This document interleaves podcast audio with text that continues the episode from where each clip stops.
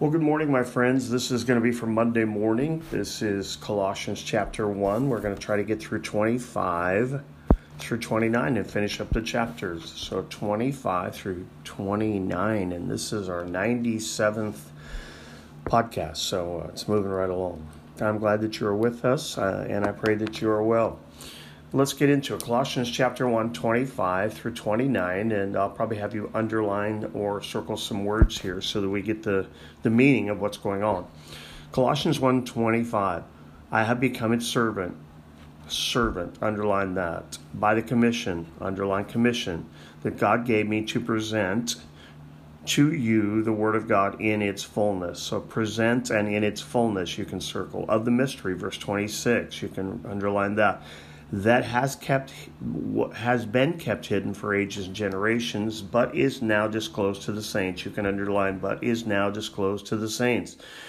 To them god has chosen to make known underline make known among the gentiles uh, the rich the glorious riches of this mystery and this word mystery is important. We're going to try to explain it a little bit, which is Christ in you, the hope of glory. He's talking to a group of Gentiles, remember, a group he hasn't known, and here's the mystery. He unlocks the mystery a little bit here. Christ in you, the hope of glory. Number 28, verse 28, we proclaim, underline, uh, him admonishing and teaching. You can underline those, everyone with all wisdom, so that we may present everyone perfect in Christ. The goal of the gospel is to present everyone perfect in Christ. That takes time. That takes effort. That takes the preaching of the gospel, the teaching of the gospel, not just not man's wisdom. Verse 29, excuse me. To this end, because of all of that which is above to this end, that connection word here to this end, I labor.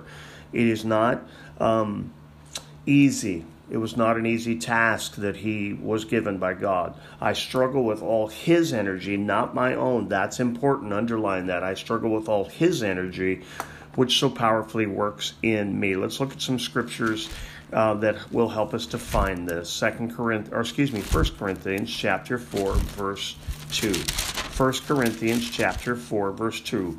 Let's um, let's look at Paul's calling here. Uh, uh, subtitle on mine says Apostles of Christ. Remember, it wasn't there in the beginning. The verses weren't there in the beginning. It was just a letter, not just a letter, but it was a letter in letter form. Uh, 1 Corinthians 4 2. Now it is required that those who have been given a trust must prove faithful. We are to be faithful in the calling that God has given us. No matter what the cost. It will not always be easy. It will not always be popular. But God has called us to be faithful and to carry out the task that He has given us. Let's look at Acts chapter 1 and verse 8. He's talking to his disciples. It's his, it's his going away here, because in uh, verse 9 we see him taken up. But verse 8 of chapter 1 says, But you will be receiving power when the Holy Spirit comes on you, and you will all be my witnesses. You'll be witnesses in Jerusalem, Judea, Samaria, and to the ends of the earth. Remember, um, most of the ministry at that time was in Jerusalem, and God was about to send um, the Holy Spirit into their lives. Acts chapter 2, we see the filling of the Holy Spirit, and then we see that they are spread about not by uh, just the commission of God, by the persecution that God allows to come upon the church in Acts chapter 8 or 7 and 8, uh, as we see the, the changes in the church, and we see Stephen is stoned. They lay their coats at a young man, uh, chapter 8, verse 1, whose name was Saul. And as they lay their coats at Saul's feet, it almost looks like that it inspires Saul, and then he begins to breathe out threatenings toward the church. We know that in Acts chapter 9, verse 1. And then on the road to Damascus, God gets a hold of Saul and gives him this powerful ministry. And he calls him to be faithful. And if you know anything about Paul's life, he was. Uh, he was beaten. He was, I mean, he had it all going against him, and yet he continued to be faithful to the ministry that God had called him to. You and I may go through difficult times. I believe in the next year, um, I believe that we're going to face persecution in the church like we've never faced it. We're facing a few things, and, and people are calling it persecution.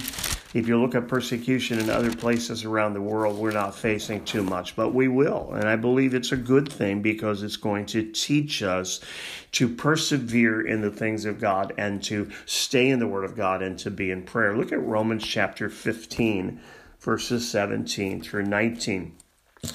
Uh, Paul, here ministering to the Gentiles, says, Therefore I glory in Christ Jesus in my service to God. We should be underlining everything that says service or servant or, or, or a minister for God. I will not venture to speak of anything except what Christ has accomplished through me in leading the Gentiles to obey God by what I have, what I've said and done. Verse 19, by the power of signs and miracles through the power of the Holy Spirit. So from Jerusalem all the way to Il Illyricum, uh, it's early in the morning. I have fully proclaimed the gospel of Christ. Wherever God has chosen to send me, I have fully proclaimed the gospel of Christ. Again, we get to a point here of, of stewardship and of faithfulness to the calling that God has for each of us, and each of us is a minister of the gospel. God has placed the Word of God in our lives so that we may place it in the lives of others. God has placed the Word of God in our lives. The call of God is upon us, not maybe to be full time pastors, but to be ministers of the gospel. How can you do that? You plant the Word of God deep within your heart. Let's look at the word mystery for a moment and what it really unfolds. Ephesians 1 9 says, And he made known to us the mystery of his will according to the good pleasure which he purposed in Christ.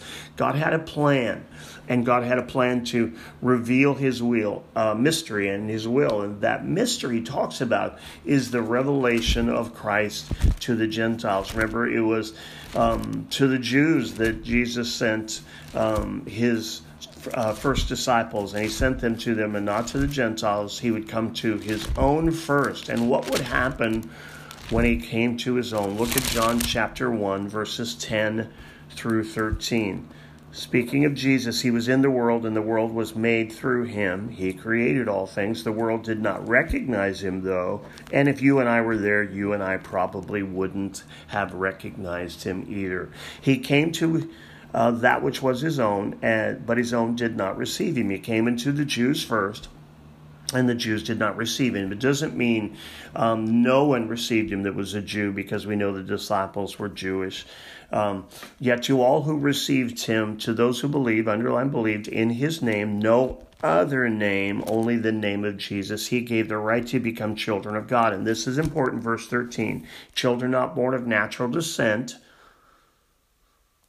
not of human decision or a husband's will, but born of um, born of God. Now, they they trusted in their lineage. Remember, they trusted in their their um, their their past. They trusted in uh, the fathers, the patriarchs. They trusted in all these things, and that's okay because they were they were uh, in lineage was important, and the Jews are important. They are the chosen people of God. But Jesus here Himself says, "I came unto my own." Uh, my own, or he came into his own. John says of Jesus, and they did not receive him, and so he turned and he went towards the Gentiles, and he and he calls Paul, this magnificent, well trained Jew, to go to the Gentiles. Again, the economy of God is different than our economy. God's going to do things His way. And you may be finding that out in your life as well. That what God has called you to do is so uncomfortable for you. It's so out of character. I don't know how many pastors I know that said they were frightened to death of public speaking but God has uh, empowered them. And that's what Paul says here. God empowered me with the strength of the Holy Spirit so that I could carry out the mission that He gave me. And what does that say about the mission? Without the Holy Spirit, you cannot carry it out. You cannot do God's work your way. You must do God's work empowered by Him. Now, let's turn to Ephesians 3 and let's look at a, a lengthy portion of Scripture, 13 verses. And this to me will help us to to see the mystery of God unpacked. Ephesians chapter 3, verse 1. For this reason, I, Paul, underline prisoner, um, of Christ Jesus for the sake of the Gentiles. Here becomes the ministry or a mystery unfolded. What was the ministry? That he was going to go to the Gentiles and that the Gentiles would become part of the family of God. Let's go on. Verse 2 Surely you have heard about the administration of God's grace that was given to me. You've heard of the testimony and you've heard of the calling already. Epaphras came to, uh, to him from Colossae um, to receive um, instruction. Why? Because they knew that Paul had this calling to the Gentiles. Verse 3 that is the mystery, underline mystery, that has been made known to me by revelation, as I have already written briefly. Again, uh, in Colossian, in Colossians, he's dealing with the Gnostics, and they talk about this mystery knowledge. That's not what he's talking about here, because this mystery knowledge he has um, he has been made known made known to by revelation, and he's making it known to us. Verse four. In reading this, then you will be able to understand my insight into the mystery of Christ which was not made known to men in other generations, but it has now been revealed by the Spirit of God's holy apostles and prophets. Not just me, but it's been made known to them. This mystery, underlying mystery, is that through the gospel, the Gentiles, you and I, have been made heirs together with Israel, members together of one body and sharers together in the promise of Jesus, of Christ Jesus. What's the mystery? The Gentiles and the Jews are coming together to become one body. Verse 7 I became a servant, underline servant. What was he a servant? Of this gospel, of this message that the Gentiles and the Jews would become one body, Christ as the head. Yeah, I was made known this, and I became a servant of this by the gift of God's grace given me through the working of his power. Verse 8 Although I am the least less than the least of all God's people, this grace was given me to preach to the Gentiles the unsearchable riches of Christ and to make known to everyone or plain to everyone the administration of this mystery, underlined mystery, for which ages past was kept hidden in God who created all things. God created all things. He had this plan, and this plan that He would bring uh, people to Christ. Just for a second, hold your spot there and go to Ephesians chapter 1, verse 4. For He chose us in him before the creation of the world to be holy and blameless in his sight and in love. When were we chosen? Before the creation of the world. When was the plan of God made for the Jews and the Gentiles? Before the creation of the world. Verse 11, no, verse 10. His intent was that now through the church, you and I, the manifold wisdom of God should be made known. Underline that. This uh, wisdom should be made known. To who? To the rulers and authorities uh, in heavenly realms according to this eternal purpose which we, he accomplished in Christ Jesus. Who, and who was Christ Jesus? Our Lord. Underline our Lord, not just a prophet, not just a good man. All of these things are made known now. In Him, Christ, and through Him, Christ, we may approach God. Look up Hebrews chapter 4, verses um, 11. No, excuse me. Hebrews chapter 4, verses uh, 14 through 16. Sorry. Write that down. Hebrews chapter 4, 14 through 16. That's how we approach. Now we can approach God uh, with freedom and confidence. Remember, uh, Ephesians chapter 4 talks about the sinless high priest that we serve, Jesus Christ, who made access to God with boldness we can come. Verse 13 I ask you, therefore, not to be discouraged because of my sufferings, which are for your glory. I ask you not to get discouraged, not to look at it as a bad thing, but, but God has allowed me uh, through his grace and through his power to suffer, and that suffering is for your good. That suffering is for your good. I am willing to go through what I'm going through because God has called me to be faithful and to steward this mystery that He's given me, the mystery that the gospel is now for the Gentiles as well. Now let's turn to Romans chapter 16. Romans chapter 16, verse 25, verses 25 through 27. Now to him who is able to establish you by my gospel and the proclamation and the proclamation of Jesus Christ according to the revelation of the mystery, hidden for long ages past, but now revealed and made known through the prophetic writings by the command of the eternal God, so that all nations, all nations, underline it. I looked up all in the Greek, it means all all nations might, might believe and obey, not just believe. Believe and obey him. To the only wise God be glory forever through Jesus Christ. Amen. That's a, a great portion of scripture there. You can go back in your free time and just look it up word by word. Let's go back to Ephesians. Back to Ephesians. We've spent quite a bit of time in Ephesians this morning to explain Colossians. That's the way the Word of God works, right? 66 books, 40 different authors, 40 some different authors over 1,400 years, and God has used it all to proclaim His message. Look at Ephesians chapter 1, verses 18 through 23. We're going to land this thing.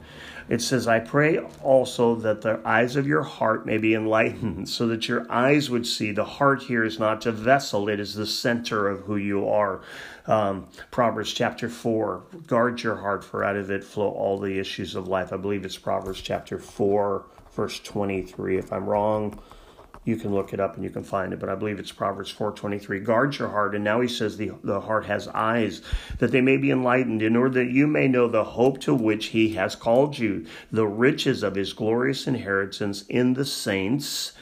Um, verse 19, and his incomparably great power for us who believe, the power that is like the working of his mighty strength, which he exerted in Christ when he raised him from the dead and seated him at the right hand in the heavenly realms. What kind of power resides in you and I? The same power that raised Jesus from the dead, seated him at the right hand of the Father. Verse 21 Far above all rule and authority, power and dominion, and every title that can be given, not only in this present age, but also in the one to come. In the ages to come, there will still be no more powerful name than the name of Jesus. No, no God no God, little g, that's going to overcome our God, big G. Nothing. We're, uh, we're living in an age of incredible spirituality, but we're living in an age where Christianity is looked at as just something or uh, uh, some part of all this spirituality when it is at the core of everything that is important in our lives, and we need to fight for it. Verse 22 And God placed all things under his feet, under Christ's feet, and pointed him to be head over everything for the church, which is his body, the fullness of him who fills everything in every way, everything in every way that we have need of is found in Christ Jesus. So we need to be stewards, we need to be servants, we need to be witnesses, and we need to be found faithful. Let's look at uh, Numbers chapter 6 and let me pray with us. Numbers chapter 6, verse 24 The Lord bless you and keep you. The Lord make his face shine upon you and be gracious to you. The Lord turn his face towards you and give you peace. God bless you until we talk again.